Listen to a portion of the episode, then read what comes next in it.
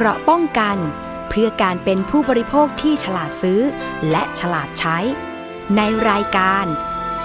ภูมิคุ้มกัน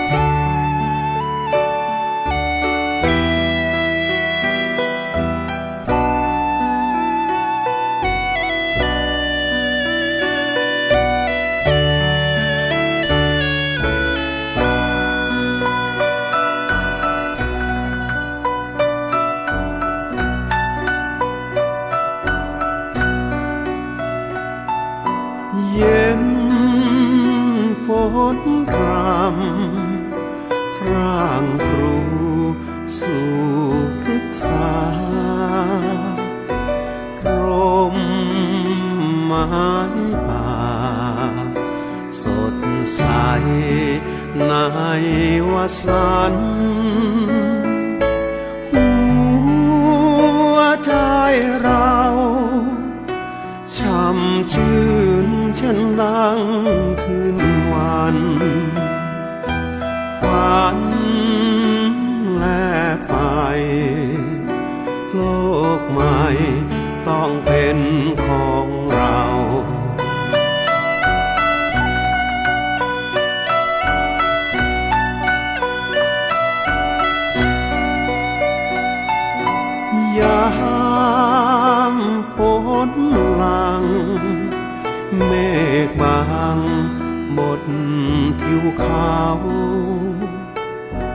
ยามเห็นเจ้าเปียกปอนตอนใกล้สางพบคนจริง ยิ่งยงคู่คงเส้นทาง เห็นผู้สร้าง ความทรงจำมีเลือนจากใจ ยืนหยัดทนง คู่คงเส้นทางยืดเยื้อยิ้มเพื่อความฝันใกล้บรร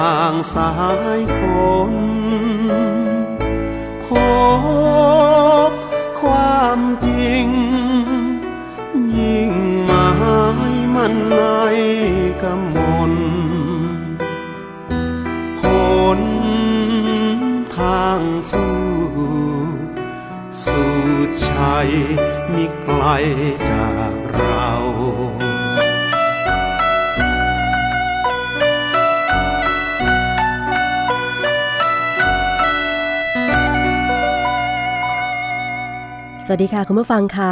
ต้อนรับเข้าสู่รายการภูมิคุ้มกันรายการเพื่อผู้บริโภค กับดิฉันชนะทิพไพรพงศ์กันอีกเช่นเคยนะคะ ทางวิทยุไทย PBS www.thaipbsradio.com ค่ะ วันนี้ก็เป็นอีกหนึ่งวันนะคะ มีเพลงเพราะๆ มาฝากคุณผู้ฟังกันพร้อมกับเรื่องราวดีๆ ประเด็นที่เราจะพูดคุยกันในวันนี้ค่ะ เรื่องของหลักประกันสุขภาพนะคะ ก็กลายเป็นข่าว กันต่อเนื่องหลายสัปดาห์ที่ผ่านมาค่ะสำหรับการจัดเวทีประชาพิจารณ์เกี่ยวกับการแก้ไขร่างกฎหมายหลักประกันสุขภาพแห่งชาตินะคะ การแก้ไขพระราชบัญญัติหลักประกันสุขภาพแห่งชาติ ในขั้นตอนการรับฟังความคิดเห็นค่ะ ได้มีการจัดเวทีประชาพิจารณ์ ทั้งในภาคเหนือ ภาคใต้ ภาคอีสานแล้วก็ภาคกลางไปแล้วนะคะ แล้วก็มีตัวแทนของหลายหน่วยงาน เข้าร่วม รวมถึงเครือข่าย คนรักหลักประกันสุขภาพแห่งชาติด้วยนะคะ หลังจากกลุ่มคนรักหลักประกันสุขภาพ 4 ภาค ออกถแถลงการคัดค้านแล้วก็แสดงออก ไม่เข้าร่วมเวทีประชาพิจารณ์แก้ไข ร่างพรบหลักประกันสุขภาพแห่งชาติ พุทธศักราช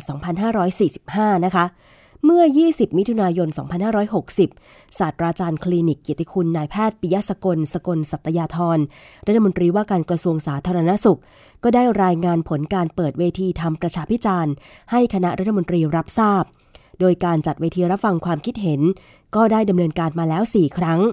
ส่วนภูมิภาค 3 ครั้ง และในกรุงเทพ 1 ครั้งทุกอย่างเป็นไปตามขั้นตอนแต่มีความพยายามที่จะล้มเวทีการทำประชาพิจารณ์นะคะ ในการรายงานดังกล่าวเนี่ยก็มีการตั้งข้อสังเกต ถึงความพยายามที่จะล้มเวทีว่า อาจจะเป็นประเด็นความไม่เห็นด้วย กรณีการบริหารจัดการในการซื้อยา จากเดิมที่สปสช เป็นผู้รับผิดชอบค่ะ เมื่อมีการประสานจัดซื้อยาและได้ส่วนลด ส่วนลดดังกล่าวเนี่ยได้มีการนำมาแบ่งให้กับองค์กรเอกชน ในภารกิจต่างๆแต่ร่างกฎหมายใหม่มีนโยบาย จะให้นำเงินหรือส่วนลดมาใช้ในการดูแลประชาชนเป็นหลัก เพื่อให้เป็นไปตามวัตถุประสงค์นะคะ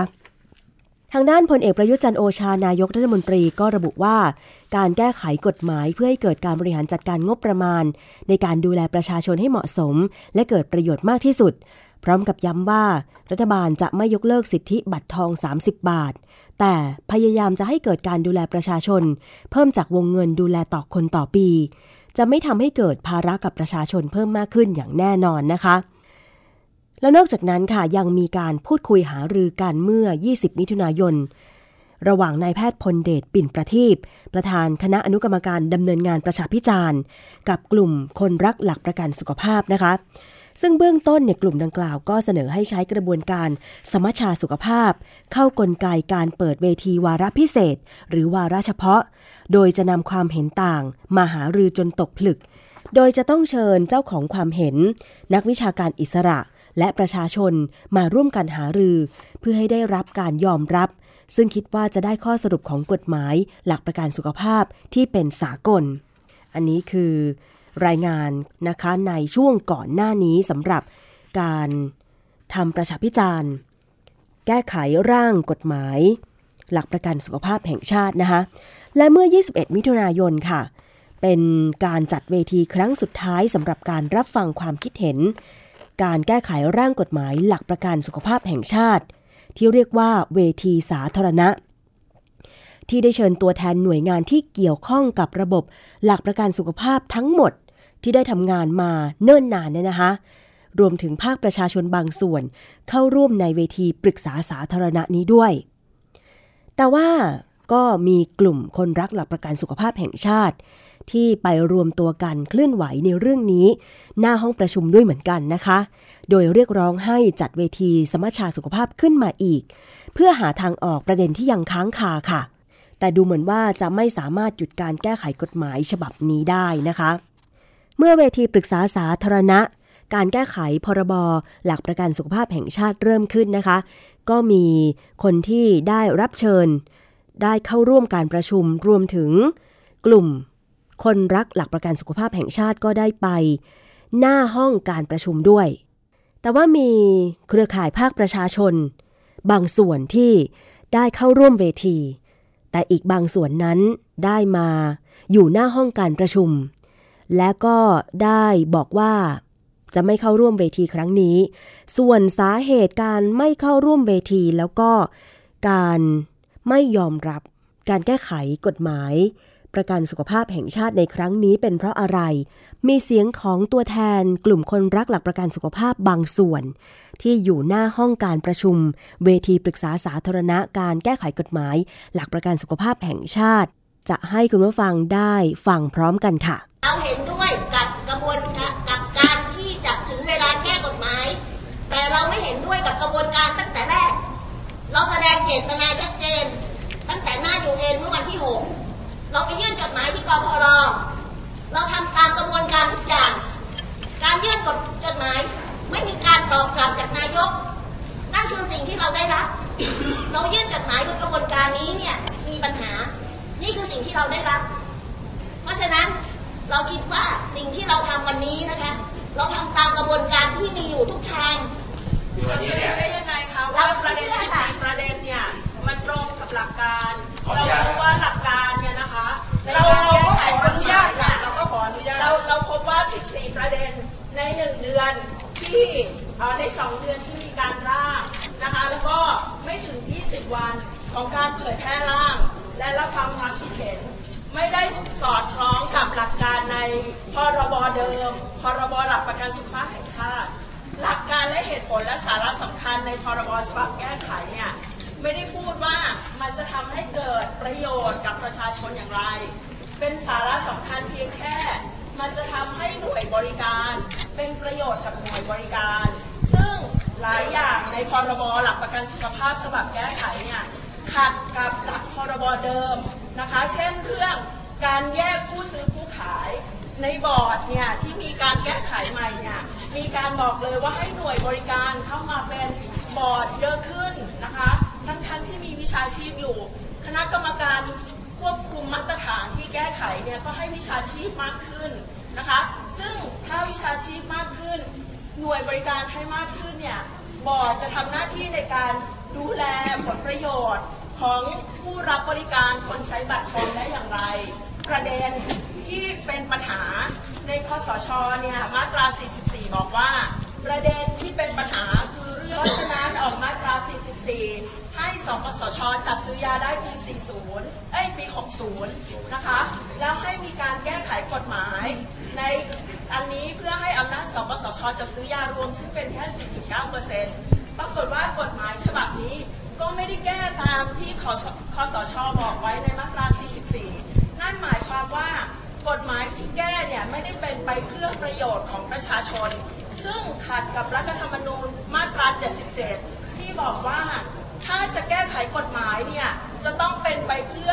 ประโยชน์ของประชาชน แต่เราพบว่าเนื้อหาที่แก้ไขกฎหมายเนี่ยค่ะไม่ได้เป็นประโยชน์กับประชาชนเลย ใช้เวลาเพียง 20 วันในการรับฟัง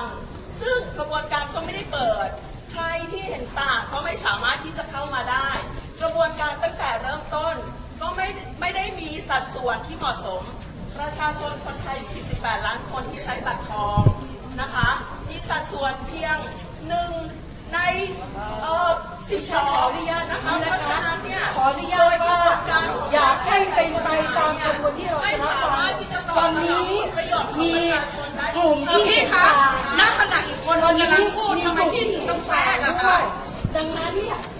ที่ท่านกำลังจะพูดเนี่ยว่าอะไรเป็นประโยชน์ต่อประชาชนเนี่ยนะคะเราพบว่าคืออยู่ในกลุ่มค่ะ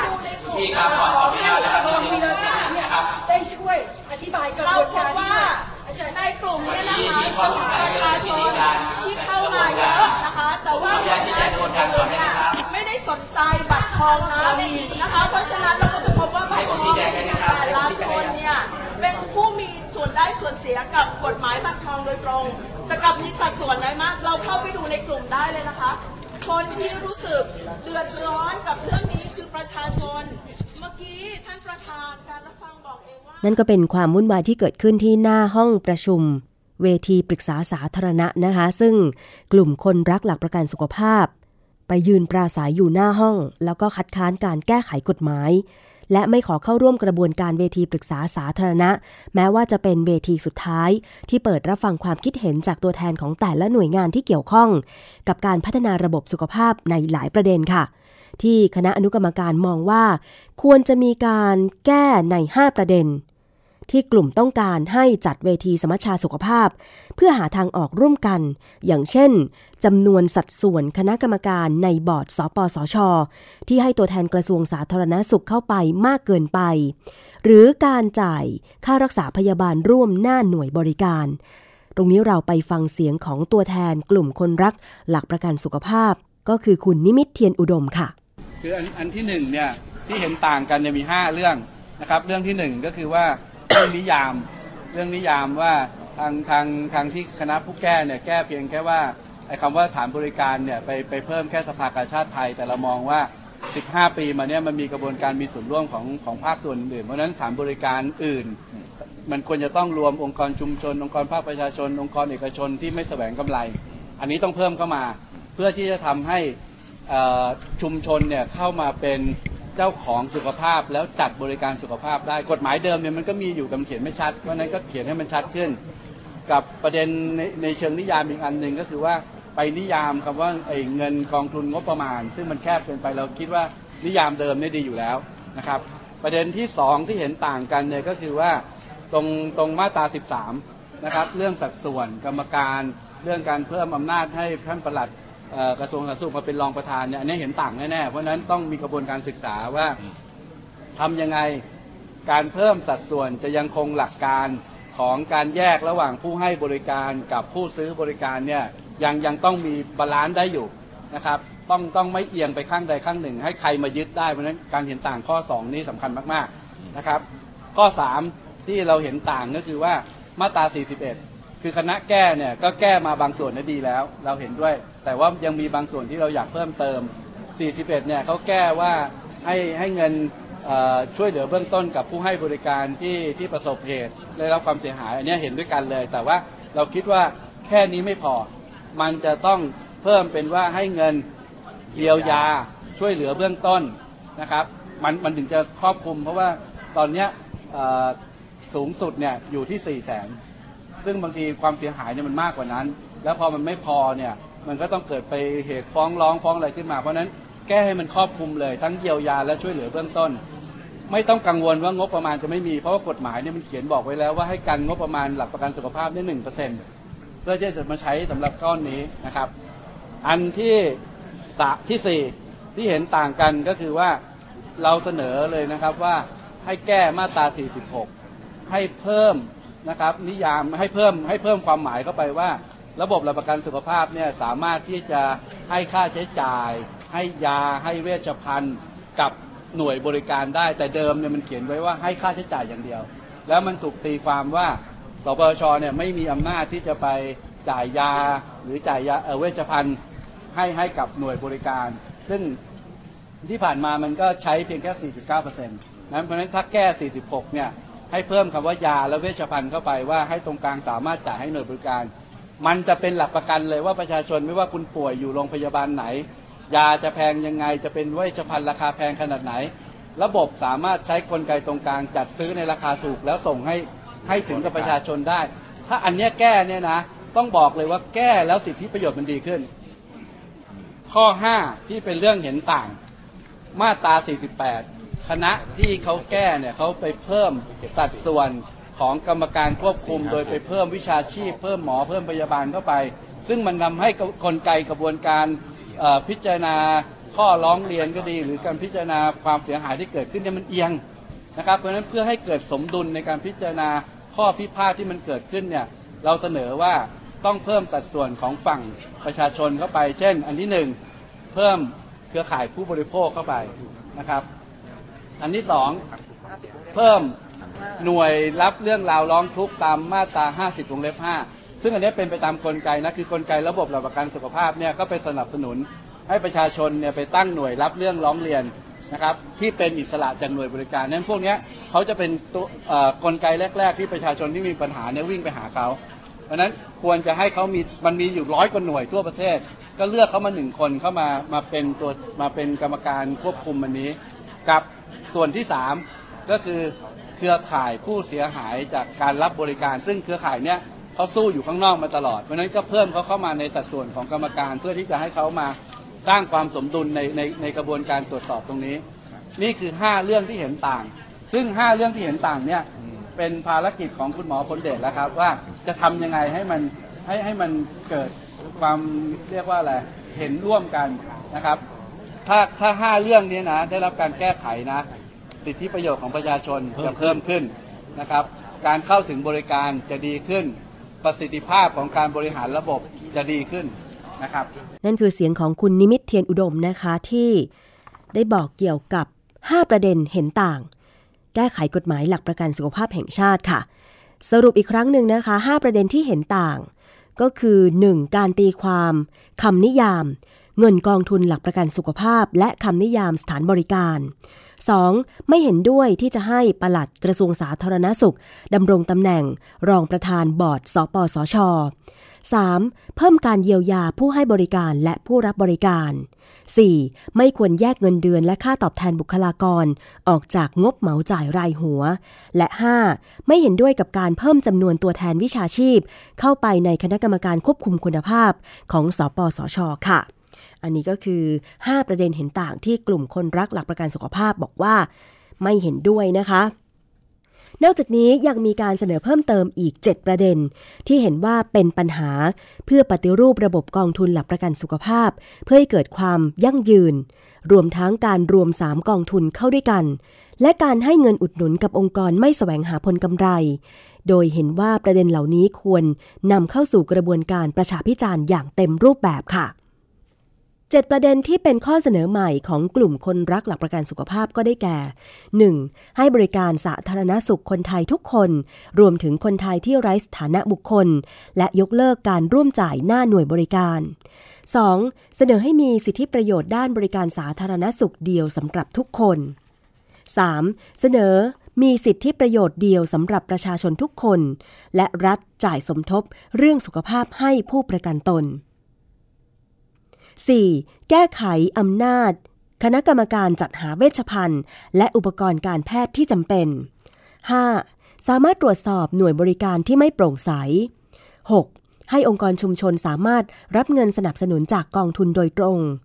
7. ตัดบทเฉพาะการมาตรา 66 เพื่อเอื้อต่อการรวม 3 กองทุนสุขภาพไว้ด้วยกัน อันนี้เป็น 7 ประเด็นที่เป็นข้อเสนอใหม่ของกลุ่มคนรักหลักประกันสุขภาพแห่งชาติ ที่อยากจะเสนอเข้าไปให้มีการทำประชาพิจารณ์ เรื่องนี้อีกครั้งหนึ่งนะคะ ในขณะที่ประธานคณะกรรมการพิจารณายกร่าง ไม่ได้คัดค้านการทำเวที สมัชชาสุขภาพค่ะ แต่ที่ผ่านมาการรับฟังความคิดเห็นของประชาชนถือว่าสมบูรณ์ และยืนยันเดินหน้าตามกรอบเวลาเดิมด้วย ไปฟังเสียงของรองศาสตราจารย์วรากรสามโกเศษประธานคณะอนุกรรมการพิจารณายกร่างกฎหมาย หลักประกันสุขภาพแห่งชาติค่ะไม่ครับคือประชาพิจารณ์เนี่ยมันจบแล้วนะครับสี่ภาคเนี่ยจบแล้ว แล้วก็ช่องทางของประชาพิจารณ์เนี่ยก็ไม่ใช่แค่พูดอย่างเดียว มีการเขียนด้วย มีการพูดให้คอมพิวเตอร์พิมพ์ด้วย แล้วก็เขียนบนออนไลน์ด้วยนะครับเพราะฉะนั้นที่จริงทั้งสี่ช่องทางเนี่ยเราทำทุกจังหวัดเลยเพียงแต่ขอนแก่นนันเดียวเท่านั้นเองที่ที่ไม่ได้มีการพูดนะครับเพราะฉะนั้นจริง ๆ เรามีความความเห็นมาเป็นพันแล้ว ก็เรียกได้ว่าครบถ้วนแล้ว แต่ที่ทำเอ่อเวทีสาธารณะวันนี้เพิ่มเติมเนี่ยก็เพราะว่าต้องการจะทดลองนะครับวิธีการใหม่ที่จะเป็นประโยชน์โดยการทำให้คนมาพูดกัน โดยที่ไม่มีข้อสรุปจะได้เข้าใจกันดียิ่งขึ้นนะครับ ที่จริงอันนี้เนี่ยเป็นของแถมนะครับ เเราจะประมวลความเห็นทั้งหมดเนี่ยนะครับ ที่ประชาชนแสดงออกมาเนี่ยสรุปเป็นข้อนะครับ แล้วก็ขึ้นเว็บให้ประชาชนเห็นด้วย แล้วก็จะเอาความเห็นเหล่านี้เนี่ยเข้าไปในกรรมการเพื่อพิจารณาว่าจะแก้ไขยังไงต่อไปนะครับ กรรมการก็จะดูว่า มีความเห็นกันยังไง อะไรที่ควรแก้ไขได้บ้างนะครับ ประเด็นไหนที่คนกังวลมากที่สุด แล้วก็ดูจะมีเหตุมีผลนะครับ เราไม่ได้ใช้การยกคะแนนเสียงนะครับ แต่เราใช้ความเห็นพ้องกันในกรรมการโดยใช้เหตุใช้ผลครับ แน่นอนครับความเห็นต่างแน่นอนถ้างั้นเราจะทำพันธพิจารณ์ไปทำไมล่ะครับเราเราเรามีความตั้งใจที่จะรับฟังความเห็นและประมวลมานะครับมหาลัยธรรมศาสตร์คณะรัฐศาสตร์เนี่ยกับสถาบันพระปกเกล้าเนี่ยเป็นคนประมวลความเห็นนะครับ เป็นชุดมาว่าความเห็นทั้งหลายมีอะไรบ้างนะครับจากคนกลางเพื่อจะทำให้ความเห็นเหล่านั้นเนี่ย นำเข้ามาสู่กรรมการในการพิจารณาครับ มีข้อหนึ่งที่ว่าจะต้องตั้งสมัชชาสุขภาพนำความเห็นต่างมาซึ่งอาจจะใช้เวลามากขึ้นอาจารย์มองว่าจะมีผลกับกฎหมายผมคิดว่าธรรมชาสุขภาพก็ก็ทำธรรมชาสุขภาพไปแต่ว่าที่เราทำกฎหมายฉบับนี้เนี่ยมันเป็นเพียงขั้นต้นเท่านั้นเองเนี่ยทำเสร็จแล้วเราก็เสนอต่ออรัฐมนตรีว่าการสาธารณสุขนะครับ และท่านก็จะพิจารณาต่อไปท่านจะยังไง ท่านก็ถ้าเห็นชอบนะครับ ท่านก็คงส่งไปที่เอ่อครมเพื่อขออนุมัติ แล้วก็ส่งไปกฤษฎีกา แล้วกลับมาครมอีกครั้งหนึ่งแล้วก็เข้าสู่กระบวนการกฎหมายของสนชนะครับเพราะฉะนั้นจริง ๆ การพิจารณากฎหมายตรงนี้เนี่ยมันมันขั้นต้นมากเลยครับมันมันขั้นต้นมากๆเลย แต่ว่าถึงขั้นต้นนั้นเราก็พิจารณาอย่างอย่างรอบคอบนะครับในประเด็นต่างๆ แล้วก็ผมยืนยันว่าเป็นกฎหมายฉบับที่มีการเเปิดเผยนะครับที่จะมีจดที่ดูสิครับเป็นเล่มอธิบายหมดเลยว่ามาตราไหนที่แก้อันไหนที่แก้มีประเด็นกี่ประเด็นนะครับ ไม่มีอะไรที่ปิดบังเลยทั้งฉบับเอามาให้เห็นหมดเลยนะครับ และแม้ว่าเมื่อ 21 มิถุนายน จะเกิดความวุ่นวายขึ้นนะคะ แต่ว่ากระบวนการรับฟังความคิดเห็น สามารถเดินหน้าต่อจนได้ข้อสรุปนะคะ ไปฟังเสียงของนายแพทย์พลเดชปิ่นประทีปประธานคณะอนุกรรมการดำเนินการประชาพิจารณ์ค่ะ ผลของการจัดเวทีที่เรียกว่าปรึกษาสาธารณะนะฮะที่ออกแบบเฉพาะการรับฟังความคิดเห็นครั้งนี้เนี่ยนะครับ ก็เวทีวันนี้เนี่ยเป็นเวทีที่เติมเต็มสิ่งที่ประมวลข้อคิดเห็นต่างๆ ทั้งหลายที่ได้จากออนไลน์ ที่ได้จากเวทีสี่ภาค ที่ได้จากแบบสอบถามนะครับ ทั้งหมดเนี่ยก็ได้ประมวลเอาไว้ แล้วก็เป็นสาระตั้งต้นสำหรับการประชุมในวันนี้นะครับ เมื่อการประชุมเริ่มต้นขึ้นนั้นเนี่ยก็มีพี่น้องประชาชนเอ่อเครือข่ายพี่น้องประชาชนจำนวนหนึ่งเนี่ยก็ ต้องการที่จะแสดงความคิดเห็น และก็แสดงปฏิกิริยาในเชิงสัญญลักษณ์อะไร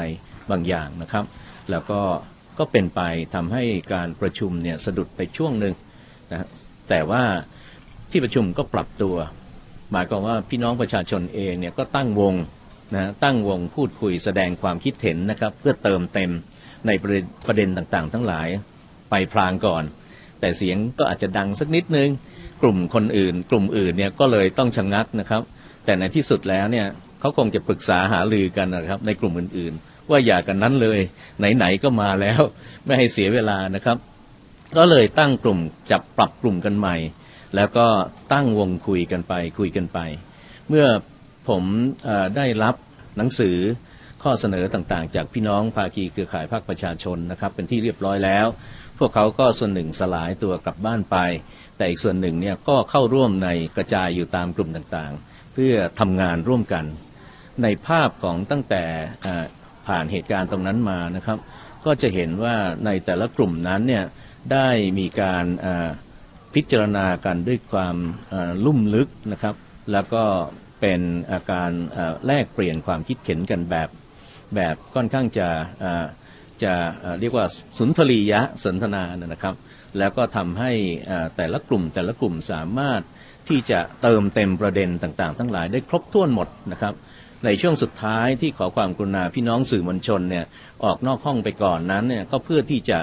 ทำงานในทางวิชาการนะครับ เป็นงานที่น่าเบื่อ งานวิชาการเป็นงานที่น่าเบื่อสักนิดหนึ่งโดยที่แต่ละกลุ่มแต่ละกลุ่มเนี่ยจะเพิ่มเติมประเด็นต่างๆ ที่ว่าทีละประเด็นทีละประเด็น แล้วแต่ละประเด็นนั้นเมื่อกลุ่มหนึ่งเสนอมาแล้วเนี่ยมีกลุ่มอื่น จะเพิ่มเติมอะไรอีกไหมนะฮะก็เพิ่มเติมกันมาทีละกลุ่มละกลุ่มจึงเนี้ยเวียนไปจนกระทั่ง 14 ประเด็นครบถ้วน ยังมีประเด็นที่ 15 16 17 ขึ้นมาอีกนะครับ ก็จนในที่สุดก็ทำจนเรียบร้อยนะครับ เพราะฉะนั้นถ้าถามว่าผลการประชุมนี้เนี่ยเป็นอย่างไรเนี่ยผมต้องบอกว่าในทางเนื้อหาสาระเนี่ยได้ครบถ้วนร้อยเปอร์เซ็นเลยนะครับร้อยเปอร์เซ็น ในทางของกระบวนการนั้นเนี่ยผมคิดว่าบรรยากาศที่ผ่านเหตุการณ์ต่างๆ มาด้วยกันตั้งแต่เช้าทำให้ผมเชื่อว่าทำให้ตัวแทนผู้แทนอาจจะผู้ทรงคุณวุฒินะครับจากกลุ่มต่างๆ ทั้งภาคทั้งภาคสังคม ภาครัฐ แล้วก็ภาควิชาการวิชาชีพที่ร่วมกันทำงานและผ่านประสบการณ์มาตั้งแต่เช้าเนี่ยนะจนตอนท้ายเนี่ยน่าจะเป็นน่าจะเป็นการสาร ความสัมพันธ์ที่สำคัญนะฮะแล้วน่าจะเป็นจุดเริ่มของการที่จะค่อยๆแก้ปัญหาแล้วก็พัฒนาระบบเนี่ยหลักประกันสุขภาพที่มีข้อติดขัดขัดแย้งนะครับเป็นคนขั้วเป็นคนเป็นคนละขั้วคนละฝ่ายต่างๆ ทั้งหลายเนี่ยผมหวังว่าผมมองในทางบวกนะครับว่าตรงนี้เนี่ยจะเป็นจุดเริ่มนะครับ แล้วก็ข้อเสนอของพวกพี่น้องประชาชนเมื่อเช้า ที่บอกว่าขอให้สอชอคือผมนะครับ สชสำนักงานคณะกรรมการสุขภาพแห่งชาติในฐานะเป็นคนกลางตรงนี้ แล้วก็สชเนี่ยมีเครื่องมือที่ที่เขาเห็นคุณค่าก็คือว่าสมัชชาสุขภาพแห่งชาติ เขาอยากให้เราเนี่ยได้เอาเรื่องนี้เอาประเด็นเราเอาประเด็นนี้เนี่ยนะฮะไปเข้าสู่กระบวนการสมัชชาสุขภาพแห่งชาติ หรือสมัชชาสุขภาพ ในลักษณะเฉพาะประเด็นนี้เป็นเรื่องสำคัญเป็นเรื่องหลัก เรื่องเดียวเลยก็ได้นะครับ อันนี้ก็ ผมก็ตอบไปแล้วนะครับ แล้วก็ตั้งใจครับว่าเรื่องนี้เป็นเรื่องสำคัญ เกี่ยวพันกับพี่น้องประชาชนมากนะครับ และสชอเองเนี่ยมีหน้าที่ในการจัดกระบวนการระดมความคิดแบบมีส่วนร่วม คือพัฒนานโยบายสาธารณะแบบมีส่วนร่วมอยู่แล้ว เรื่องพรบนี้นะครับทั้งในระยะเฉพาะหน้าและระยะยาวนั้นเนี่ยเป็นนโยบายสาธารณะขนาดใหญ่มากๆนะครับ ที่สอชอไม่มีทางที่จะปฏิเสธได้เลยนะครับ ดังนั้นก็รับปากครับว่าจากวันนี้เป็นต้นไปเนี่ยผมคิดว่าครั้งแรกก็คิดว่าวันที่ 30เนี่ยผมจะจบแล้ว คือจะสรุปต่างๆ ทั้งหลายแล้วก็ส่งมอบ กลายเป็นว่าหลังจากวันที่ 30 ผมมีภาระใหม่ ในการที่จะต้องอใช้กระบวนการกระบวนการสมัชชาสุขภาพเฉพาะประเด็นนะครับ ในการที่จะสารต่อเรื่องที่เป็นเรื่องอเป็นเรื่องที่ห่วงใยของพี่น้องประชาชน แล้วก็รวมทั้งกระทรวงสาธารณสุขท่านก็ห่วงใยสปสชท่านก็หนักใจ ดังนั้นในฐานะผมเป็นคนกลาง คงจะต้องช่วยสารต่อเพื่อทำให้มีการสารพลัง ไม่ใช่ประสานงานนะฮะต้องสารพลัง เรื่องหลายเรื่องที่ผมฟังมาตลอดอหนึ่งเดือนนี้เนี่ยเราพบเลยว่า แก้ไขโดยสปสชอย่างเดียวไม่สำเร็จ มันมีเรื่องยุ่งยากซับซ้อน หลายเรื่องก็แก้ไขโดยกระทรวงสาธารณสุข แต่เพียงลำพังก็ไม่สำเร็จ หลายเรื่องเนี่ยก็แก้ไขโดยภาคประชาชนอย่างเดียวก็ไม่ได้ ดังนั้นหนทางไม่มีทางอื่นครับ ต้องสารพลังทั้งพลังปัญญา พลังความคิด ความรู้วิชาการ แล้วก็พลังทางสังคมคือภาคประชาชน แล้วก็พลังของภาครัฐนะครับ ทั้งสปสช แล้วก็ทั้งกระทรวงสาธารณสุขต้องร่วมกันนะครับ นั่นคือเสียงของนายแพทย์พลเดชปิ่นประทีปนะคะ กระบวนการหลังจากนี้คณะอนุกรรมการดำเนินการประชาพิจารณ์เนี่ย ก็จะรวบรวมความคิดเห็นจากทุกช่องทาง ทั้งที่ได้ไปทำประชาพิจารณ์ในต่างจังหวัด 3 ครั้ง กรุงเทพ1ครั้ง รวมถึงเวที สาธารณะในวันที่ 21 มิถุนายน และข้อเสนอที่เสนอโดยกลุ่มคนรักหลักประกันสุขภาพแห่งชาติเนี่ยส่งให้ทางคณะกรรมการพิจารณายกร่างกฎหมาย หลักประกันสุขภาพแห่งชาติ ภายใน 30 มิถุนายน 2560 นี้ค่ะ ก่อนจะเสนอให้รัฐมนตรีว่าการกระทรวงสาธารณสุข และสภานิติบัญญัติแห่งชาติต่อไป อันนี้เป็นสรุปเกี่ยวกับการทำประชาพิจารณ์ การแก้ไขกฎหมาย หลักประกันสุขภาพแห่งชาตินะคะ ต้องมาติดตามความคืบหน้ากันต่อไปค่ะ ช่วงนี้พักรายการภูมิคุ้มกันครู่หนึ่งกันละกันนะคะ ฟังเพลง แล้วเดี๋ยวช่วงหน้ามีเรื่องของการตรวจสอบซิมโทรศัพท์ หลายแสนซิมนะคะ ที่จังหวัดสระแก้ว ผลเป็นอย่างไรช่วงหน้ากลับมาติดตามค่ะเมื่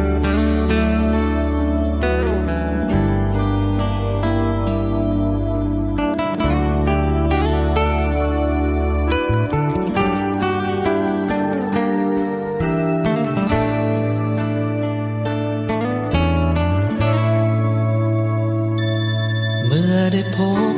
เมื่อได้เจอ เธอทุกครา สุขหนักหนาล้นในใจ ไม่รู้หาย ยิ่งยามแย้มและยามยิ้ม ดูพริ้มพราย มองไม่นายยังไม่วายจะไฟถึง อยากจะรู้ มีใครในใจหรือยัง หากฉันหวังนั่งในใจ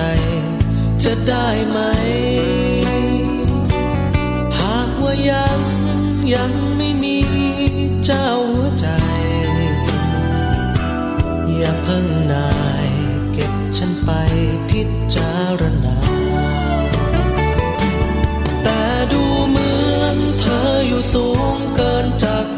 ว้าและดูคล้ายเธออยู่ไกล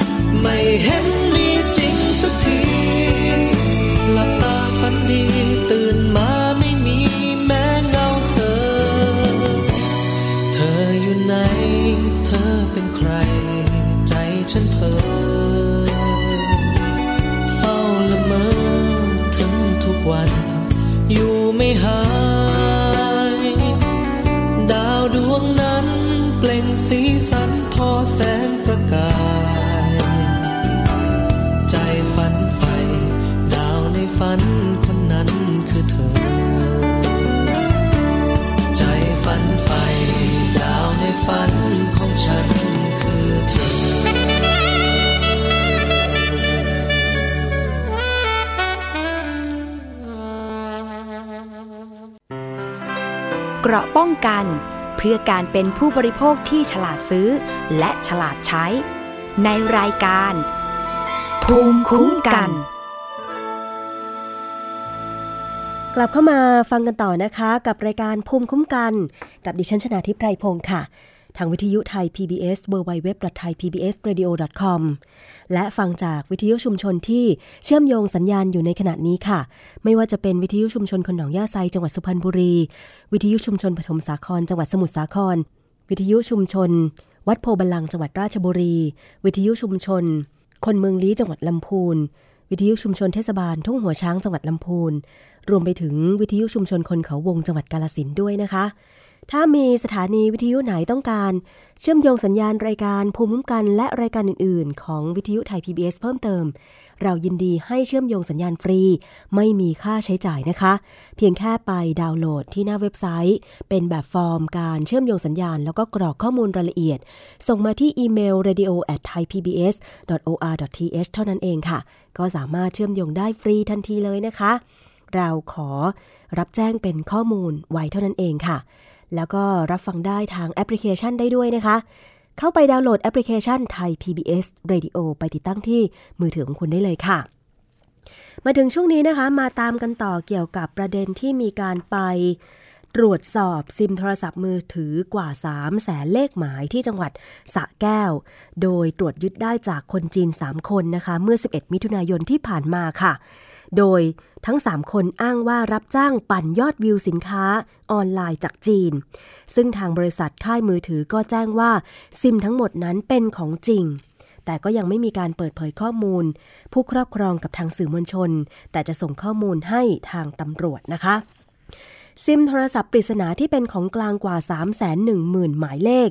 ในคดี ตำรวจอรัญญประเทศจังหวัดสระแก้ว ตรวจยึดได้จากคนจีน 3 คน อ้างว่าใช้ปั่นยอดไลค์ยอดแชร์เพจสินค้าออนไลน์ในจีน เรื่องนี้นะคะทางคุณถากรตันทสิทธิ์ เลขาธิการ กสทช ได้สรุปภาพรวมผลการตรวจสอบก็พบว่า ค่ายมือถือทั้ง 3 รายก็ได้แก่ AIS d t a c และ TrueMove H ยืนยันว่าซิมโทรศัพท์ของกลางทั้งหมดเป็นของจริงค่ะ แต่ว่าในจำนวนนี้มีหมายเลขที่ยังใช้งานได้อยู่ รวม 50,000 เลขหมาย ส่วนหมายเลขที่ เหลืออีกนับแสน แม้หมดอายุการใช้งานไปแล้ว แต่คาดว่าถูกกลุ่มคนจีนเปิดใช้มาแล้วก่อนหน้านี้นะคะ ส่วนข้อมูลการลงทะเบียนหมายเลขของกลางทั้งหมด กสทช ไม่เปิดเผยกับสื่อมวลชนค่ะ แต่ระบุว่าจะส่งหลักฐานที่มีรายชื่อผู้ครอบครองทุกคน ไปให้เจ้าหน้าที่ตำรวจอรัญญประเทศขยายผลการสอบสวนต่อไปนะคะ ซึ่งเครือข่าย AIS มีบุคคลคนเดียวเนี่ยถือครองมากที่สุดเกือบ 300 เลขหมาย เครือข่าย d t แทมีบุคคลคนเดียวถือครองมากที่สุด 413 เลขหมาย และเครือข่าย True Move H นะคะ มีบุคคลคนเดียว ถือครองเลขหมายมากสุดก็คือ 2,972 เลขหมายค่ะ และเบื้องต้นนะคะ พบว่ามีหลายหมายเลขเลยถูกลงทะเบียนเปิดใช้งาน มาจากจังหวัดทางภาคกลางและภาคตะวันออกเฉียงเหนือ ขณะที่การถือครองซิมโทรศัพท์มากที่สุด ถือเป็นสิทธิที่ทำได้ แต่ถ้าพบว่ามีการนำไปใช้ที่ผิดกฎหมาย ผู้ที่มีชื่อเป็นเจ้าของซิมต้องรับผิดชอบนะคะ คดีนี้เนี่ยซิมโทรศัพท์ที่เป็นของกลางกว่า 3 0 0แสนเลขหมาย รวมถึงอุปกรณ์โทรศัพท์ 500 เครื่อง และอุปกรณ์คอมพิวเตอร์ค่ะ ซึ่งรวมของกลางที่ตำรวจยึดไว้ตรวจสอบ ทั้งหมดเกือบ 40 รายการ ซึ่งล้วนเป็นอุปกรณ์ด้านไอทีค่ะ ทำให้หนึ่งในกรรมการกสทช ด้านคุ้มครองผู้บริโภค ก็คือนายแพทย์ประวิทย์ลีสถาพรวงศานะคะ ก็บอกว่ากสทช อาจจะต้องช่วยตำรวจทำงาน ด้วยการสั่งค่ายมือถือ ส่งบันทึกการใช้งานโทรศัพท์ และข้อมูลปลายทางของเบอร์แต่ละเลขหมาย ที่คนจีนนำไปใช้ เพื่อพิสูจน์ว่าเป็นการปั่นยอดวิว และยอดแชร์เพจสินค้า ตามที่กลุ่มคนจีนกล่าวอ้างจริงหรือไม่ อันนี้กสทช ก็ต้องช่วยในการพิสูจน์ ข้อเท็จจริงด้วยนะคะ การสืบสวนขยายผลคดีนี้เนี่ยเจ้าหน้าที่ตำรวจอรัญญประเทศอยู่ระหว่างการรอข้อมูลการตรวจสอบจากกสทช ซึ่งเบื้องต้นเลขาธิการกสทช ระบุว่า ทางผู้ให้บริการโทรศัพท์ จะส่งสรุปข้อมูลให้ตำรวจภายในสัปดาห์หน้า ภายในสิ้นเดือนมิถุนายน 2560 นี้ด้วยนะคะ เพิ่งเคยเกิดขึ้นเป็นครั้งแรกที่เป็นข่าวเลยก็ว่าได้นะคะสำหรับชาวจีน 3 คนที่ครอบครองซิมโทรศัพท์มือถือ ซึ่งเป็นค่ายมือถือในไทยเนี่ยกว่า 3 0 0แสนซิม ต้องมาพิสูจน์กันต่อไปนะคะว่า เป็นไปตามคำกล่าวอ้างของคนจีนทั้ง 3 คนหรือไม่ว่า ที่ต้องมีซิมเยอะๆ เพราะเขารับจ้างในการกดไลค์กดแชร์ เพจสินค้าออนไลน์ เพราะฉะนั้นถ้าเป็นจริงเนี่ยแสดงว่าต่อไปผู้บริโภคจะเชื่อ ผลการกดไลค์กดแชร์ สินค้าที่ขายออนไลน์ไม่ได้อีกต่อไป เพราะว่าอาจจะไม่ใช่สินค้ายอดนิยม หรือสินค้าที่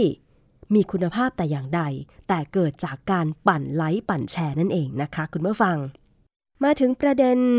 เหตุการณ์หญิงตั้งครรภ์ตกรางรถไฟ Airport Link สถานีบ้านทับช้างและเสียชีวิตค่ะคุณผู้ฟัง ซึ่งญาติผู้เสียชีวิตก็คือญาติของคุณรสรินเนี่ยนะคะ ได้ไป รับศพไปตั้งบำเพ็ญกุศลที่จังหวัดน่านบ้านเกิด และญาติของผู้เสียชีวิตคนหนึ่งกล่าวนะคะ บอกว่าการที่หลานสาวเสียชีวิตเนี่ยน่าจะเกิดจากระบบอำนวยความสะดวก และระบบการดูแลความปลอดภัยผู้โดยสารมากกว่า โดยเฉพาะหญิงมีครรภ์ผู้พิการและผู้สูงอายุ ที่ไม่มีการอำนวยความสะดวกเป็นพิเศษ ทางการรถไฟน่าจะมีสถานที่สำหรับนั่งหรือพัก ให้แก่บุคคลเหล่านี้ก่อนขึ้นรถไฟฟ้า เพื่อให้เกิดความปลอดภัยมากกว่านี้ค่ะ อีกทั้งในวันที่เกิดเหตุ ลิฟท์ที่สถานีรถไฟฟ้า Airport Link สถานีทับช้างที่ให้บริการเนี่ยนะคะชำรุดทำให้ต้องเดินขึ้นบันไดถึง 3 ชั้น ร่างกายย่อมอ่อนล้า อันนี้เป็นการตั้งข้อสังเกตจากญาติของผู้เสียชีวิตนะคะ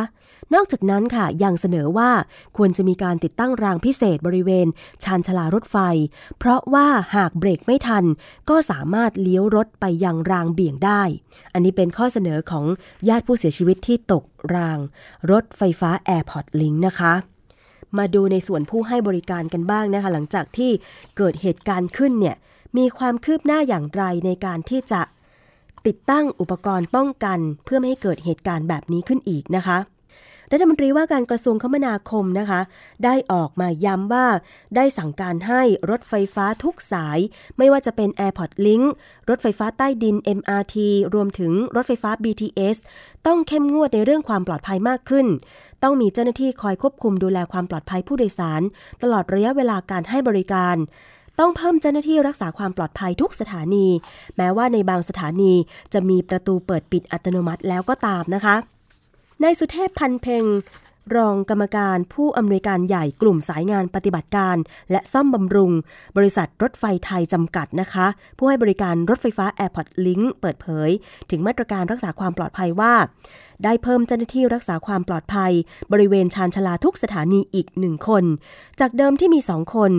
โดยให้ยืนประจำจุดหัวกลางและท้ายชานชาลาค่ะกำกับไม่ให้ผู้โดยสารยืนล้ำเส้นสีเหลืองรวมทั้งให้สังเกตพฤติกรรมผู้โดยสาร เพื่อดูว่าใครมีอาการอ่อนล้าจะเป็นลม หรือว่าต้องการความช่วยเหลือ เพื่อป้องกันไม่ให้เกิดเหตุขึ้นอีกนะคะ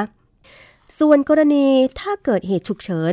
พบเห็นผู้โดยสารตกรางนั้นเนี่ย ขั้นตอนแรกเจ้าหน้าที่รักษาความปลอดภัย จะต้องกดปุ่มหยุดรถไฟทันที เพื่อให้มีระยะในการเบรกของรถ ทั้งนี้หากผู้โดยสารที่รอรถอยู่บนชานชาลา พบเห็นผู้ประสบเหตุ ก็สามารถกดปุ่มหยุดรถไฟฟ้าทันทีได้ ซึ่งปุ่มหยุดรถไฟก็จะอยู่ภายในสถานีทั้งหมด 10 จุด เมื่อกดปุ่มหยุดรถไฟแล้ว เจ้าหน้าที่รักษาความปลอดภัย และหน่วยพยาบาลจะเข้าช่วยเหลือผู้โดยสารทันทีนะคะสำหรับฝั่งผู้โดยสารในกรณีที่ตกเป็นผู้ประสบเหตุ หากยังมีสติระหว่างรอ ให้เจ้าหน้าที่รักษาความปลอดภัยมาช่วยเหลือ ก็ให้หลบตัวชิดกับตัวชานชาลาด้านซ้าย หรือด้านขวาก็ได้ เพราะด้านข้างใกล้กับตัวชานชาลายังมีที่ว่างให้สามารถหลบได้อยู่ ทั้งนี้นะคะ หากตกอยู่ในสถานการณ์ กระชั้นชิด รถไฟใกล้จะถึงตัว ผู้โดยสารจะต้องตั้งสตินอนราบกับพื้น ให้ห่างจากรางรถไฟ เพื่อให้รถไฟสามารถวิ่งผ่านไปได้ค่ะ อันนี้ก็บอกกล่าวสำหรับคุณผู้ฟังถ้าเกิดไปใช้บริการรถไฟฟ้าแล้วเกิดเหตุฉุกเฉินแบบนี้นะคะ การติดตั้งประตูเปิดปิดอัตโนมัติ บนสถานีรถไฟฟ้า Airport Link ทั้ง 7 สถานี จะเริ่มติดตั้งได้ภายในปลายปีนี้ หรือต้นปีหน้า จากเดิมที่กำหนดจะติดตั้งแล้วเสร็จเดือนเมษายน 2561 ค่ะ ในด้านการช่วยเหลือ ผู้เสียชีวิตกันบ้างค่ะ กระทรวงแรงงานโดยสำนักงงานประกันสังคม ได้มีมาตรการช่วยเหลือ หญิงตั้งท้องที่ตกรางรถไฟฟ้า Airport Link และเสียชีวิตนะคะ คือคุณรสรินเปลี่ยนล่า ที่เป็นผู้ประกันตนของสำนักงงานประกันสังคมด้วย นายสุรเดชวลีอิทธิกุลเลขาธิการสำนักงงานประกันสังคม เปิดเผยว่ากรณีที่เกิดขึ้นนะคะขณะนี้สำนักงงานประกันสังคม ได้เร่งให้ความช่วยเหลือค่ะ ได้สั่งการให้สำนักงงานประกันสังคมกรุงเทพมหานครพื้นที่ 4 ซึ่งรับผิดชอบสถานประกอบการที่ผู้ประกันตนทำงานอยู่ เพื่อตรวจสอบข้อเท็จจริง และเร่งให้การช่วยเหลือ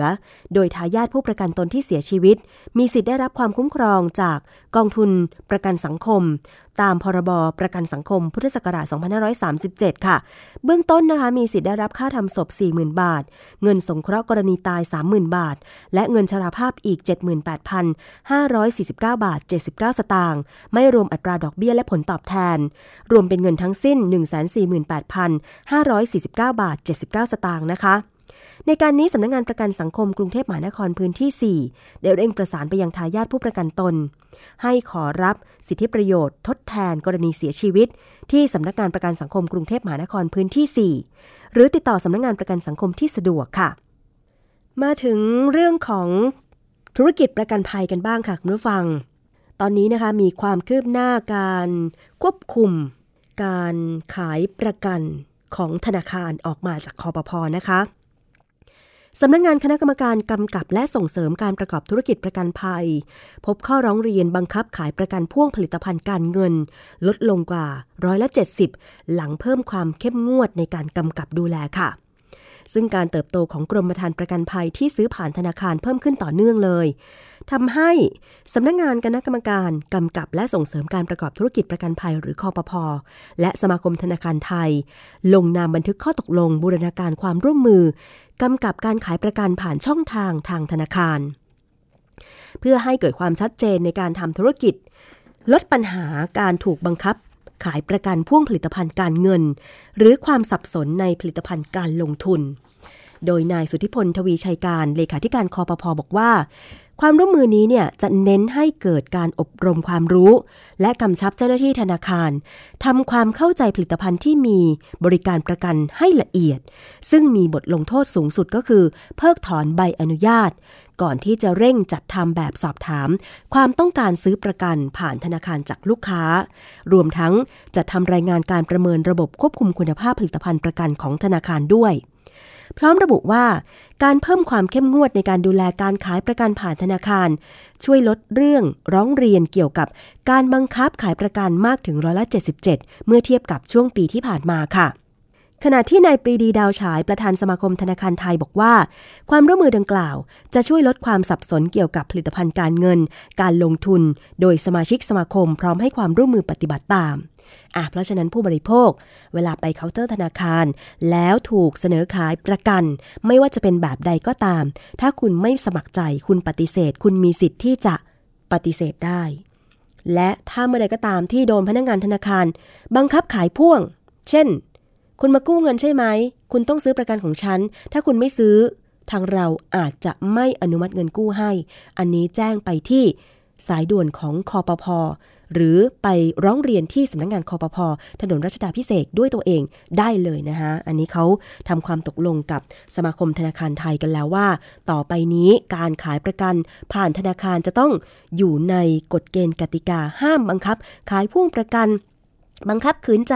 ผู้บริโภคให้ซื้อประกันผ่านธนาคาร ห้ามแล้วนะคะคุณผู้ฟังเอาละค่ะนี่คือช่วงเวลาของรายการภูมิคุ้มกันรายการเพื่อผู้บริโภค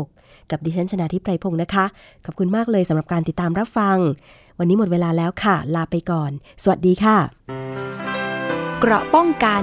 เพื่อการเป็นผู้บริโภคที่ฉลาดซื้อ และฉลาดใช้ ในรายการ ภูมิคุ้มกัน